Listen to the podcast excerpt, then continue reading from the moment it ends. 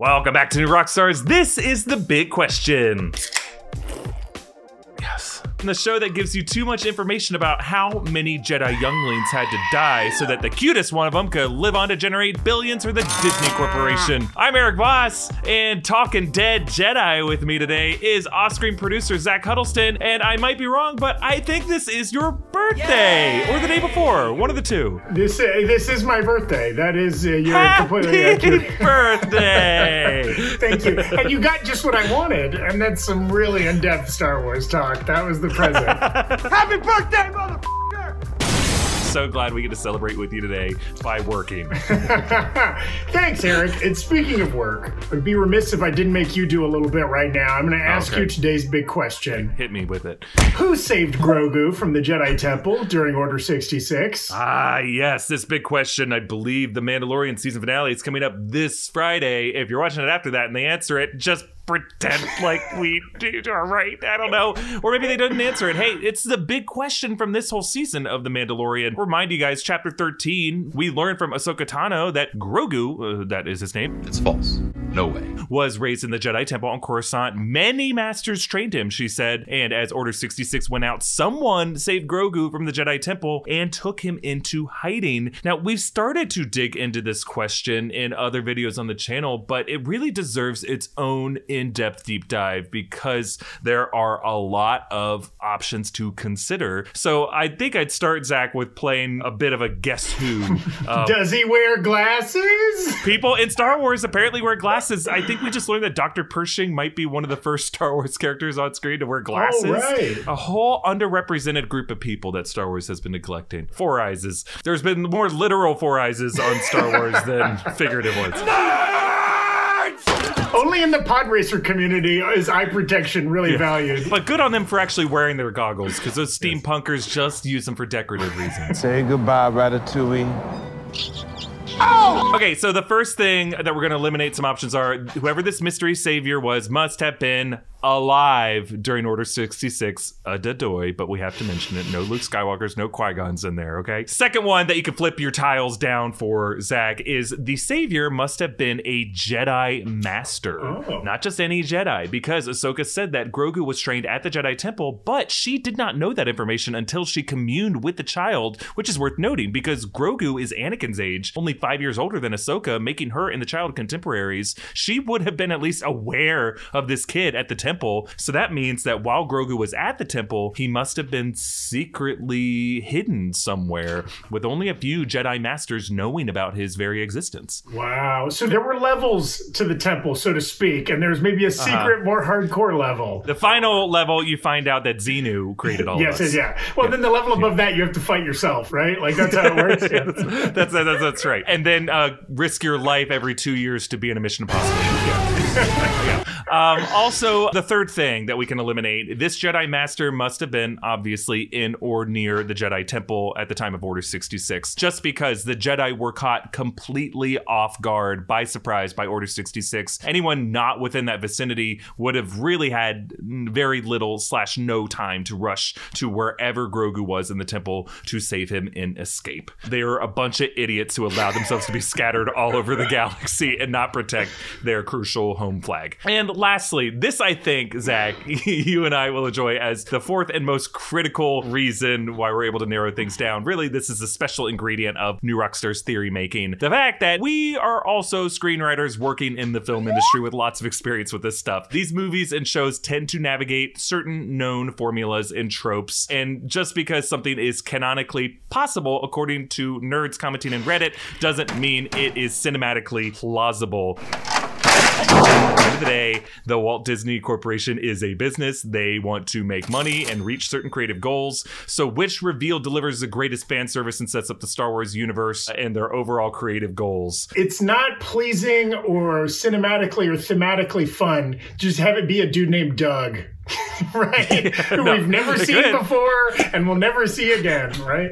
yeah, I got the kid. And then the credits roll, and that's it. No, yeah, yeah, yeah. They they want to try to like make us happy, but not make us too pissed off. And they want it to open doors, not close them. Applying all those guess who's, we got nine faces left up on our guess who board. So I'm gonna rank these nine from what I think to be the least likely to the most likely. So we'll start at number nine. Who was in the Jedi Temple at the time of Order 66? Anakin Skywalker. At this point, his name was Vader. He was the first in the temple. He knew what he was about to do. He led the 501st to massacre the Jedi, even the younglings.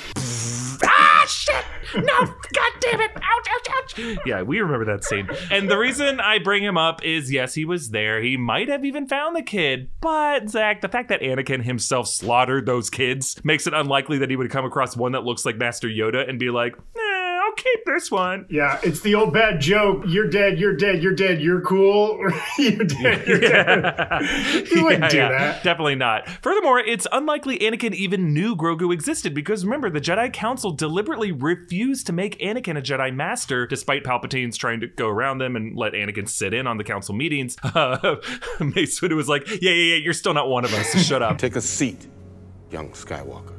it was uh, only masters, it seems like, who knew about Grogu, according to Ahsoka. Anakin would not have known. And I actually think it might be true that Grogu might have been the big reason why Anakin was not allowed on the council as a master, maybe out of fear that Anakin's and Grogu's matching birth years made them a dyad, and that freaked out Mace Windu. Can you just briefly explain or remind us what what the dyad means in this context, Eric? Yeah, yeah, yeah. It's kind of an extension of the rule of two from the Sith, right? This is something that became known to us in The Rise of Skywalker. Rey and Kylo Ren were revealed to be part of a dyad. They're basically two uh, beings, force sensitive, that are linked in the Force, and that the Force is always going to bring them back together, and they are more powerful together,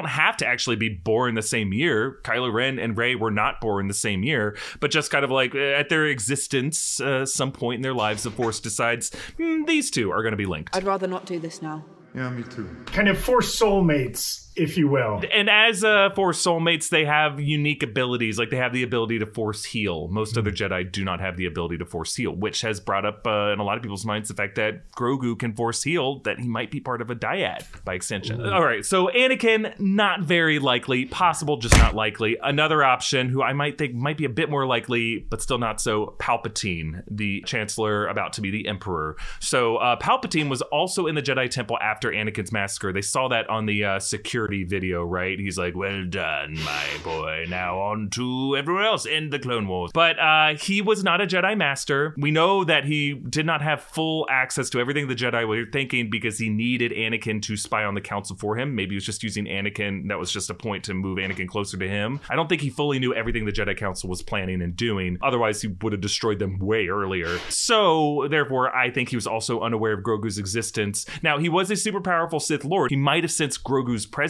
but applying just common sense to this, think about it. If Palpatine were able to get his hands on Grogu, then we would not have had all this drama over Imperial forces trying to get him now. Palpatine's cloning scientists would have drained that kid of everything and then killed him, and then, you know, they probably would have had a huge advantage in the Galactic Civil War. And Moff Gideon would be off running some bureaucracy. He'd be running a Kinko's somewhere.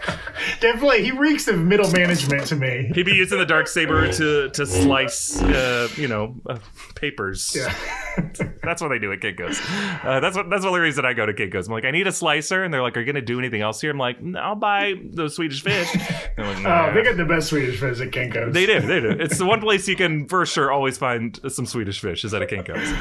All right, let's move on to a much more likely option that has come up, and I love that this Jedi keeps coming back up. Number seven, Jocasta Nu. So you remember Jocasta Nu? She was the elderly librarian of the Jedi Temple archives, the one who sassed Obi Wan back in Attack of the Clones. If an does not appear in our records, it does not exist. Ooh, frosty, frosty. um, now she did held the rank of master. Which is interesting. So she might have been in the know. And a lot of people are saying because she's an elderly woman, she might be uh, like a good caretaker of a child. Uh, you know, uh, I'm not, I don't go for that line of thinking. She's just a Jedi Master who was there at the time. Well, and again, why would she be a good caretaker of that child and not all the other children that got killed, right? I guess Right. maybe he's a more valuable child? This one's at the top of your list. And then uh, George Lucas's son, Jett, who talked to her in the library that day, sees that list. Is like, why am I not on the list? And she's like, no reason. now, a lot of people shoot down Jocasta Nu because Anakin uh, killed Jocasta Nu during Order 66. So uh, Jocasta might have had some time to hide Grogu somewhere else, maybe entrust his care to someone else, Doug. Um, but she herself did not escape the temple to be able to look after Grogu for years to come. There's some potential for like a Kal-El, put him in the escape pod and shoot him off kind of a thing, right? possible, possible. And we know Yoda did have one of those little pods that just seemed that species size. That's how he got away from Kashyyyk. So maybe in one of those, and then someone else picked him up on the other side, and the uh, people at Kinko's are like, "Okay, cool, we'll take care of this." Hey, are you just using the slicer? the reason why Jocasta is not higher on this list, Zach, is that her case is also hurt by the fact that Luke later found her personal archives, and as far as we know, there was no mention of Grogu in those records. Now, maybe there was. Maybe we'll find out in uh, an upcoming episode of The Mandalorian or some spin-off or something like that, some way that Luke's timeline could cross over with Grogu's. But as of right now, Jocasta does not have a role in that. So I'm going to move on to another a quick option that I kind of lump in with Jocasta, but she's more of a question mark. Is Cere Junda? Cere is a Jedi that Cal Kestis crosses paths with in Jedi Fallen Order. Now, during Order 66, Cere said that she tried to help some younglings escape, which seems like, oh, maybe one of those younglings was Grogu. Now, it is not clear that she was on Coruscant at the time. Actually, her surroundings in that flashback cutscene uh, looked kind of like older ruins, and she was not the rank of Jedi Master. So I kind of lump her roughly in the same boat as Jocasta. Possible, not likely. Next up, Zach, is a long shot, our man, Maul. Love this. So uh, here's the deal with Maul. Um, He's alive, obviously. Clone Wars season seven showed his escape from the clone troopers from Ahsoka's group. Um, She let him escape, and this was minutes after Order 66 went out, and he knew what was happening. It might make sense for him to go check out things uh, at the Jedi Temple on Coruscant. Maybe surveyed that massacre after Vader and Sidious left. There's a lot there in the Jedi Temple archives that would be very valuable to Maul. He could have gone there that night after Anakin was gone, and then maybe discovered Grogu before Yoda and Obi Wan arrived the next morning. I love this too because again, you talked about fan service. We know Dave Filoni's a big fan of them right? Put him Oh, yeah. all over his animated uh, shows. And he came back in solo in live action. Mm-hmm. Clearly, Lucasfilm has a future for Maul in this period of time that's after Order 66, but before we catch back up with him in the timeline in Rebels when he reconfronts Obi Wan and dies on Tatooine. So there's some story left to be told with this guy. And I just bring up Maul because he is a completely rogue actor. He is not loyal to the Empire. The Empire betrayed him, Sidious betrayed him. He would have no reason to harm or kill the child, or even to pass him on to the Empire if he found them, or to pass them on to the Jedi. So it would make sense why Grogu is no longer in the Jedi's hands. And Maul really is his own actor controlling his own destiny at this point. He has connections with his Crimson Dawn crime network. That could be how Grogu ended up in the hands of that Nikto gang that Grogu was in on Arvala 7 in the Mandalorian pilot. Especially Maul sees this thing that's clearly a valued asset. Maybe he's in the Oh, yeah. extra padded uh, golden emerald chamber at the Jedi Temple, and he's like, "Ah, Uh-huh. this, this little guy must be worth a lot, right?" He's like, "Oh, this is going to help me in the future. I can sell Right, this or trade this or something, right?" He's running down the dorm hallway. There's one little hobbit door where he's like, hmm, why is there no name card on this one? And then he kicks it open and uh, Grogu's in there. He's like, not now. He's like, come on. So, another similar long shot option that a lot of people are considering that I would say is a bit more likely than Maul is Mace Windu. Now, Mace Windu has been assumed to be dead because not many people could survive that fall out the Chancellor's window, but we did not see a body. Uh, Mace Windu might top a lot of fans' lists of someone they want to see come back, and with the popularity of Samuel L. Jackson and how much Disney loves him to give him his Fury show on Disney Plus, we could see another Mace Windu series in the works. Now, we also know that when it comes to falling down those Coruscant skyscrapers with all those Fifth Element Yeah. traffic, a lot of those Jedi have been able to survive those falls. They just grab onto a certain taxi and they're like, "I'm okay now." I mean, Mace Windu's still got one working arm. He could have survived that, and he would have been in a unique position to know what Anakin and what Palpatine were planning to do. He would have had just enough time to make it back, to rush back to the Jedi Temple. He would have known about Grogu's existence as like the number two on the Jedi Council. But what I'll say about Mace Windu is it presents a sad truth about when Mace Windu, one arm severed into a stump, limping through the Jedi Temple, other younglings are like, Mr. Windu, what is going on? And he's like, out of my way, kid. No, Nothing. Leave me alone. Hey, he's only got one arm to hold one kid, right? He's got, It's like there's no room on the lifeboats, kids. What about this bassinet? Get out of here. I got one priority. Okay, we're moving on to our top three of my favorite options. Uh, number three is Yoda. So Yoda, obviously head of the Jedi Council, he returned to the Jedi Temple from Kashyyyk hours after the massacre with Obi Wan, surveyed the scene, and they were seemingly undisturbed.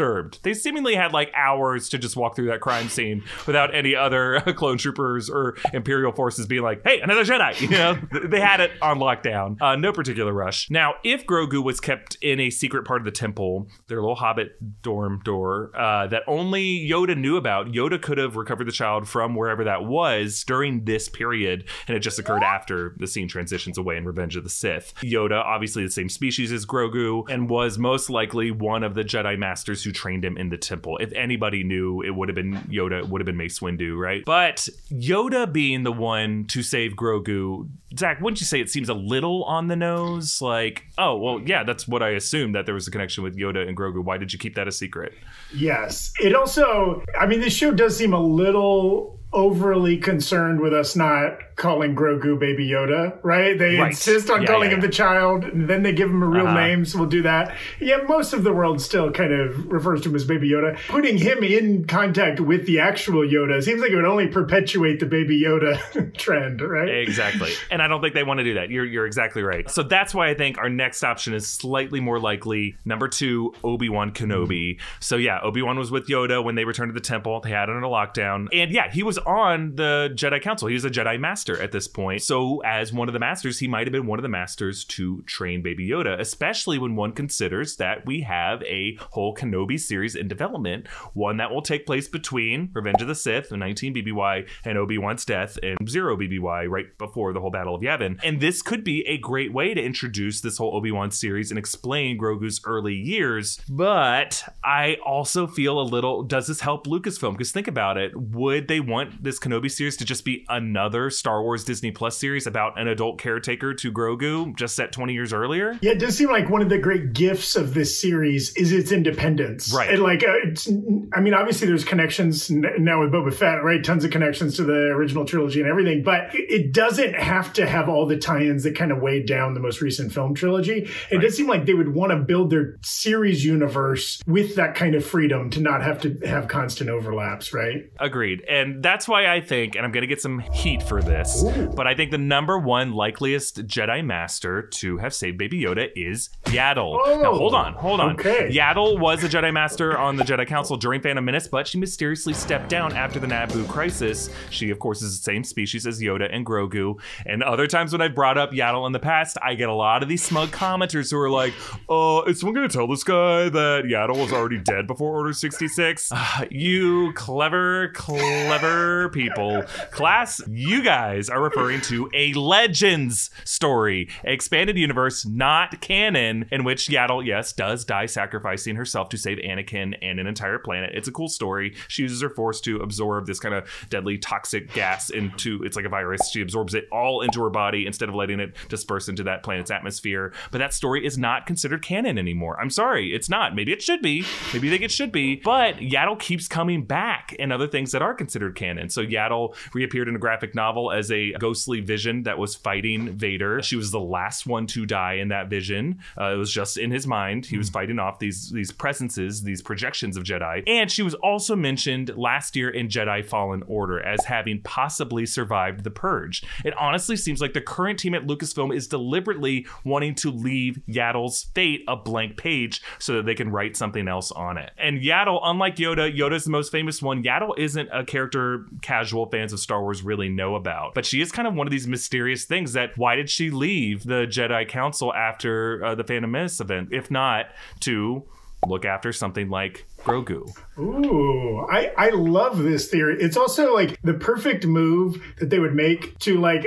send everybody scrambling to the internet to be like, who is this character and why should I know that? We're like, it's a known character that's shown up before. And yet, yeah, like you said, the casual fan, not that familiar with the lore of Yaddle. And again, maybe they're just going to decide that they're never going to bring her back up again, and that was the end of the story, and they're going to decide that the story was canon. But it seems like the move was that that is not considered canon. She might still be alive. That's just where things are right now. I know it's confusing in the world of canon and Star Wars what is and is not considered actually true to this world. Right now, the people currently working on it, Dave Filoni, Pablo Hidalgo, all these artists, all these genius storytellers are saying, just hold off on this one. We got something coming about Yaddle. If not, why would they bring it up in Jedi Fallen Order that came out the same week as Grogu into our world in November 2019? Why would they have this weird Yaddle mention in Jedi Fallen Order within days of us figuring out that there is a baby Yoda now? Now, do you think, uh, an addendum to this, do you think we will find out anything else about the connection between Yaddle and Grogu? I.e., could there be a familial relationship there? Right. It's is is something she bore. Maybe. Uh, I kind of like the idea that the Yoda species does not produce sexually; that they produce asexually. I know we're going to say if there are males and there are females, why in all of biological science do we have male and female things if they don't mate and, and produce sexually? I, I think it, it could be something else that like maybe there is a broad spectrum of sexuality within the Yoda species, know. and that they gestate asexually from some kind of weird organic process that is not necessarily like she carried him in a womb. I think based off what we know of their biology, they're most likely to be egg-based monotreme mammals, you know? And there's a history of like some species of amphibians that can like change gender to be able to reproduce if there's no uh, of the other partner around. So yeah, who knows? There's all kinds of potential there. Plus, I mean, do any of us want to have to answer the question? Does Yaddle Already answered, my friend. so that's where we're going to leave it for right now. If, and I know it's a big if, if Yaddle is still alive, she is absolutely the most likely option to have saved Grogu. Absolutely. But I know it's an if. And in fact, I think it, Grogu could be a good answer to why she retired from the Jedi Council. But if Yaddle did die, and she is not at all going to be tied in with uh, the story of Grogu, then number two, I think Obi Wan is the likeliest savior for this character. So that's where we'll leave it for now. We are going to answer a bite sized question. But first, we want to thank some friends who helped us make this episode, starting with our friends at Coors Light. These days, everything is go, go, go, hustle and bustle, and it's kind of a lot. You need a moment to turn off for a little bit. That's where our sponsor, Coors Light, comes in handy. When I need to really just turn off and let the day away, I put on a classic sitcom, I grab a bowl of something tasty and a nice Coors Light. Nothing eases a tired mind like some Julia Louis-Dreyfus and a cold lagered beverage. They've got some great new packaging hitting the shelves. The new design features clear skies that invite you to sit back, unwind, drink it all in. And the iconic Coors Light mountains still turn blue when your beer is as cold as the Rockies. Brand new look, same ice cold refreshment. That is why Coors Light is the one I choose when I need a moment of chill. So when you want to reset, reach for the beer that's made to chill. You can have Coors Light delivered by going to get.coorslight.com and finding local delivery options near you. Celebrate responsibly. Coors Brewing Company, Golden, Colorado.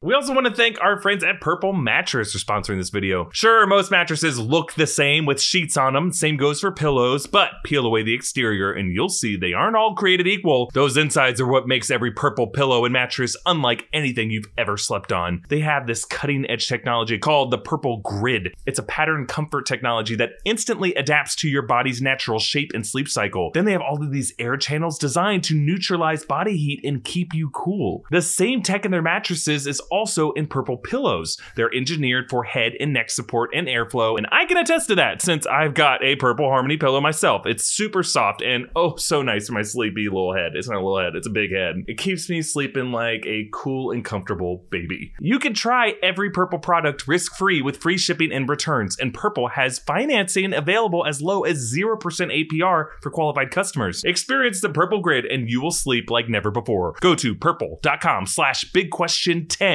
and use the promo code big question 10 for a limited time. You will get 10% off any order of $200 or more. That's purple.com slash big question 10. Promo code big question 10 for 10% off any order of $200 or more. Terms apply. Okay, now comes the time for a bite-sized question that Zach and I are gonna chew up for you and then spit into your mouth like you're a baby bird.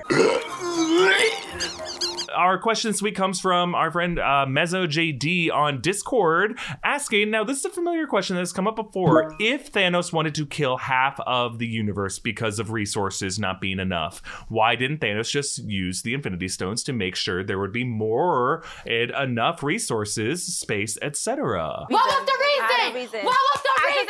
It's a great question, not only for philosophical purposes, but because this has been answered by the filmmakers, at least to some degree. This came up in the filmmaker commentary on the Infinity War Blu ray during the scene in which Thanos explains his history and motive to Doctor Strange on Titan. Actually, Eric, do you mind if you and I just kind of dramatically reenact the um, filmmaker Oh, commentary? oh, of course, You yeah. be um, both Russo brothers. And, and Okay. if you could do slightly distinct accents for each of Oh, them, for sure. would- I think that would yeah. help the viewer a lot. And then I'm Uh-huh. just going to be Stephen McFeely. Yeah, Christopher Markus was there, but he didn't weigh in on this. Yeah, he was um, pouring everybody coffee. We all know he's the he's the lowest on the totem pole in that Forza.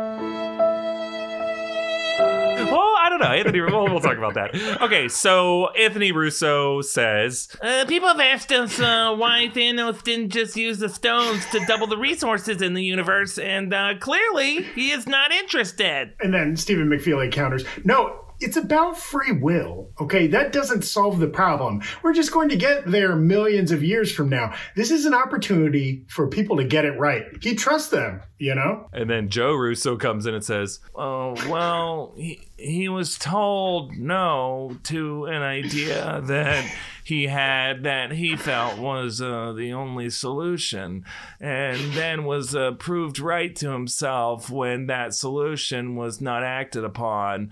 So his messianic complex, he is now committed to following through on the idea that he had many, many years ago. He is not a stable, although he appears stable at times, he is not a stable individual. I mean, too. this is like you just pulled off uh, Mark Ruffalo in that HBO miniseries level. you know, like you're playing two brothers, say one actor, two brothers. I mean, or the Winklevoss. Uh, yeah, you just did a Yeah. Winklevoss on the Social Network. a wink of a Winklevoss. All the love in the world to these Russo brothers. Don't get me wrong, but they are some of the wealthiest and most elite, most powerful filmmakers in the industry. I think they can take this. And we're not calling them dumb. We're just m- slightly making fun of their speech patterns, which is fine. Um, okay, but not not how they said it, but what was said there, right? What does this mean? Uh-huh. So you you can kind of hear the Russos chalk it up to Thanos basically being a homicidal maniac with a god complex, right? Who was kind of aggrieved because he was ignored for years and years, and now the universe needs a drastic move to be shaken out of its pattern of overpopulation and overconsumption, right? He's an eco-terrorist, basically, in their eyes, right? Mm-hmm. And terrorist plans aren't logical, right? It's not about math. They're, it's about drama. It's it's big actions, Yeah. right? Get in the headlines, yeah. Mad scientist goes berserk and we don't have pictures. Yes, right. It's it's impact over logic, but. Mm-hmm. Stephen McFeely in there, right? Who, wait, if you listen to a lot of these commentaries, he's often like sounds like the smartest guy in the room when it comes to like Yeah. character motivation. He's really sharp, but he's clearly put a lot of thought into this. And he makes an interesting comment. He says that for Thanos, this is an opportunity for people to get it right, and that he trusts them which is so mm. interesting, right? That's not eco terrorism. He's saying Thanos sees there's a lesson to be learned that he wants to mm. impart on all of living life or whatever. Mm-hmm. Yeah, right. I really like that because like McFeely acknowledges the logical problem of simply doubling space or resources available to the universe. Because yeah, like living beings would just eventually consume it all. It's like you know, we, if you ever get an afternoon off. And so you just kind of like slack on your work. Like, you know, you will find a way to expand whatever you have to do to fill as much time as you have to do it. Yeah, right? exactly. Yeah. We're all amorphous gases that are just filling to occupy the space of our container. It's the same as if you had twice as much food or twice as much oxygen or, or potable water. Bloody! And like the solution of, you know, Thanos has magical rocks that can let him do whatever he wants. So like, why didn't he just, you know, ask the genie to grant him N plus one resources for every living being forever? Is a little too convenient, even in a movie where magic rocks let you kill half of all Yeah. living life, right? And it's not, that's not cinematic or fun in any way. It's kind of a Right, boring yeah, I guess uh, you could say the rule is you get a one time shot. It's not like an ongoing application of things on the world. You know, it's one blast of radiation that can do one thing at one time. No substitutions, exchanges, or refund. the actual act of the snap isn't a natural force, right? This crazy, like cosmic magic almost that wipes everything out. But before and after it, like the universe behaves under like its normal laws, right? And that Right, would be right. altering the laws of the universe to like be weirdly perpetuating resources or something Uh-huh. like that. So, anyways, McFeely suggests that Thanos wants the universe to be so traumatized, right? So scarred by the tragedy of the snap that then on the other side of it, they're so educated by the benefit of a mm. less populated worlds that they might better control their own population growth going forward, right? He wants to create a universe full of Thanos thinkers.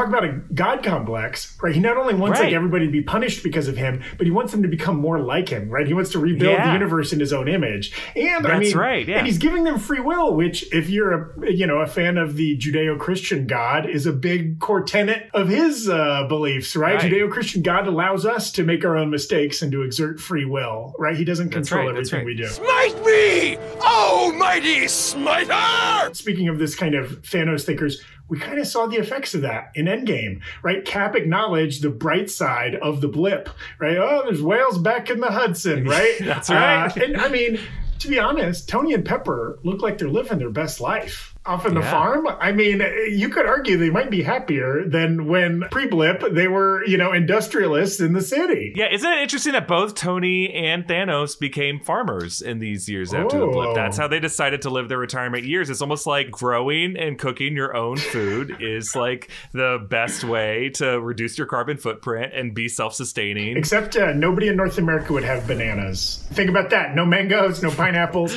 Okay. um, You're just making your your free trade uh, I, I'm really pissed I wasn't in the What Was Thanos Cooking episode of the show.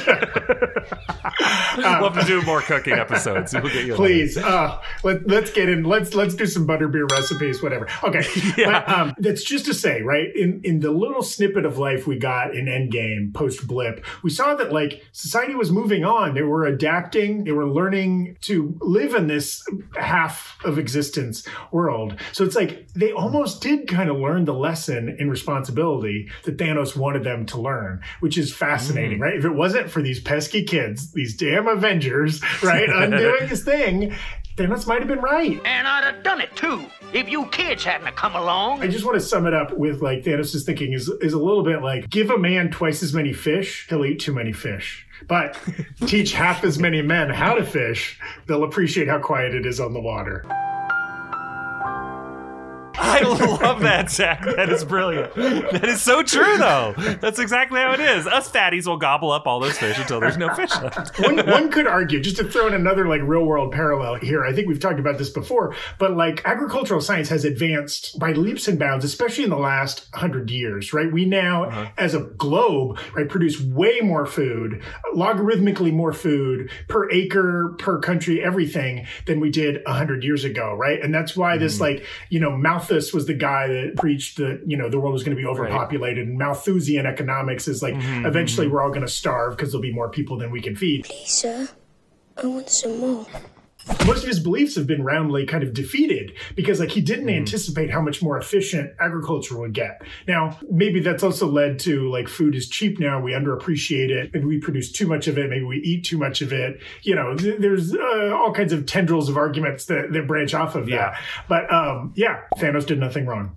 I did also like that we got to the bottom of this quartet of filmmakers who are basically the brain trust of Marvel Phase Three, the Eminem and R and R. You know, because yeah, if you do listen carefully, you can tell that of the two filmmakers, Joe Russo is really the one who's calling the shots, and obviously Anthony Russo plays a role too, and probably helps his brother think through his thoughts. All writing partners and, and creative partners have an inner kind of workings that is essential to them. But then uh, Markus and McFeely are fascinating because I think McFeely is the guy who like clearly understands character motivation and through lines. Like he understands uh, Cap's thematic journey from that first film through Endgame, whereas Markus seems like the guy who understands like the comics mythology and how that applies to it. And clearly, all four of these guys and the way they work together is why these films are so great and multifaceted. And they've got the great set Yeah. pieces and they've got the great characters, right? And the story arcs and the like, they've got everything because those four guys are bringing so many things. And then who knows what kind of magical fairy dust Kevin Feige and, and the other head honchos at Marvel are also sprinkling on Right, top right. of it, right? Uh, that that fairy dust was just time travel. Uh, Feige's like, make time travel work in Avengers Four, and they're like, God damn it, I don't want to do that, but all right. And they did a pretty good job. They did a pretty good job. Good job to them. They deserve every penny that they're paid for all their projects. They, those guys had a tall order and figured it out. All right, Zach, we have time for one final box of scraps question. So our question this week, sticking on this idea of who saved who, there. Have you ever saved someone, or have you ever been saved by someone? Ooh. Do you have a good answer for this, Erik? I don't. I'm hoping you go first.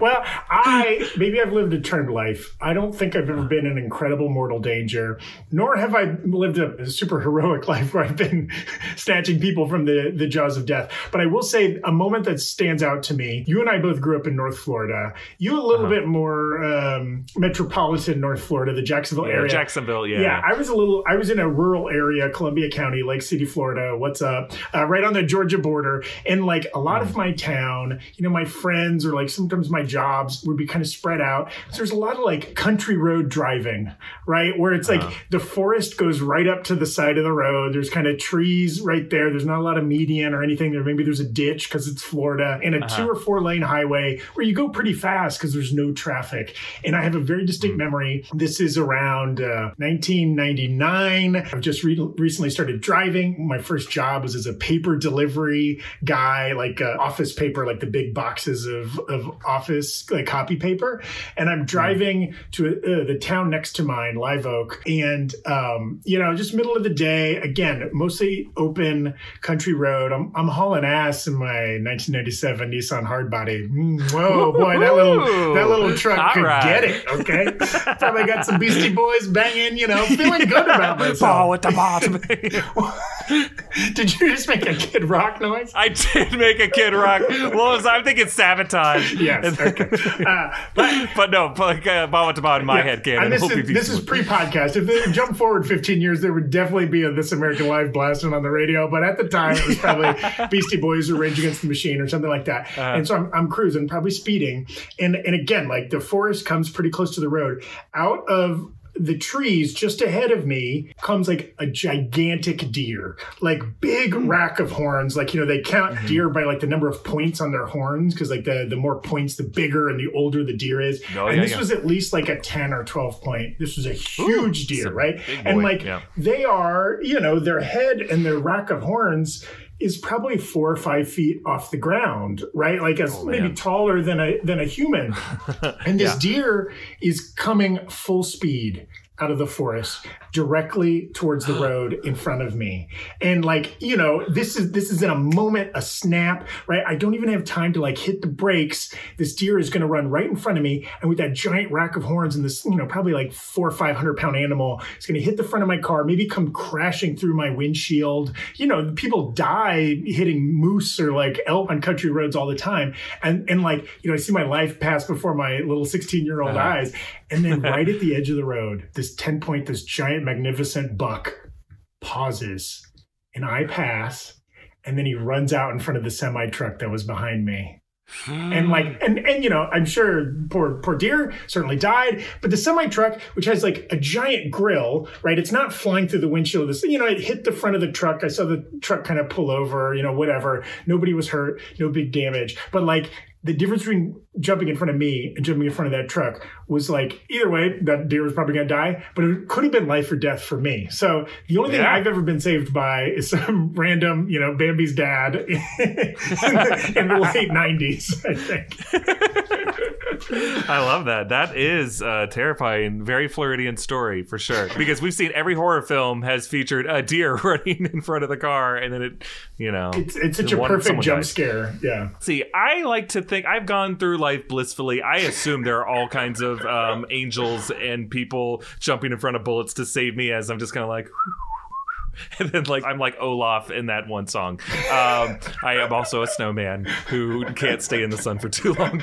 Um, but uh, I've already told a story either to you or Tommy or Philip where I, I there was a girl who was fighting with her boyfriend, and I drove her to the train station, and I got out of the car ready to fight this man. Um, but then I was more afraid of her, and I almost stabbed her to death in my car because, out of fear of her, um, because I thought it was part of a scam.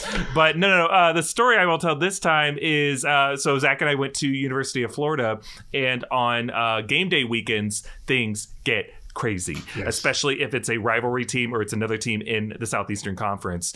Usually, the first big, nasty rivalry game on the calendar is t- the Tennessee game, the Florida Tennessee game. Florida and Tennessee, for whatever reason, hate each other. Zach might be able to speak more to that hatred than I Yes. can. I don't know why. well we were both like really good teams from the 90s we would always beat Uh-huh. them and they have a really big kind of loud boisterous fan base too so So I lived in the dorm that was closest to the stadium on campus, and on the Friday night before the game, I was walking back probably from some improv rehearsal uh, because that's all I did was just improv rehearsals or improv shows. Uh, I was out with some friends, and then I walk back to my dorm, and there is a uh, kid on the ground, not moving, face swollen, barefoot. It's the worst uh, beat up I've ever seen someone. He also seemed out of it, might have been drunk. I'm not really sure. And there was some other kid who was standing over him who's just like, I think he's dead. And I looked at him, and the kid kind of like turned his head, and I'm like, okay, he's not dead. He's not dead. And I'm like, we have to call the cops, right? And this other kid's like, yeah, but I was the first to find him, and I'm worried they're gonna think I did it. like, kid, and I'm like, well, I'll just call. I'll just call. And then we we called the police, and uh, they got there pretty quick. But this kid looked like he was about to die. And uh, he was wearing a florida sweatshirt looked like he was out because right near the stadium you'll remember in gainesville across university avenue there's a bunch of really crappy bars. There's like balls grog house yes Grog House. these are places that like every uh, college town has one of these where it's like oh uh, five cent beers or something like that. Just We don't they, bother they with don't card. or or decorating. Just come in and get silly drunk. Yeah. Yeah, it's aggressive, aggressively dangerous. But I'm sure this kid was at one of those, probably talked some shit to some uh, Tennessee boys who are in town, and they beat the shit out of him and left him basically for dead. And was- shoeless. the shoeless detail shoeless. is so like vivid Like, and there? Yeah. insane. Now he might have been already shoeless. This is Florida. Half the time, have been. people don't I need mean, to wear shoes. it, it's not as big a deal to punch somebody out of their flip flops than it is to punch somebody Uh-huh. out of their sneakers, right? But uh, yeah, he did survive. The cops called me the next day just for follow up, just to get my name and everything. Anywho, well, that is it for this episode of Big Question. Another very happy birthday to off screen producer Oh, Zach Huddleston. thank you, Erik. Every every birthday I get to spend uh, remotely with you is is a, is a gift unto itself. Thanks, buddy. and likewise, likewise. Well, thank you to Zach for joining me this episode. You can follow Zach at Z Huddleston on Twitter. Uh, you can follow me at EA Voss on Instagram and Twitter. Follow New Rockstars on all socials. Send us your big questions using the hashtag Big Question and subscribe to this podcast feed. Give us a nice rating and review if you don't mind. Of course, always subscribe to New Rockstars here on YouTube. Hit that notification bell. We'll see you next week uh, for a very special holiday episode of Big Question. Bye, everyone.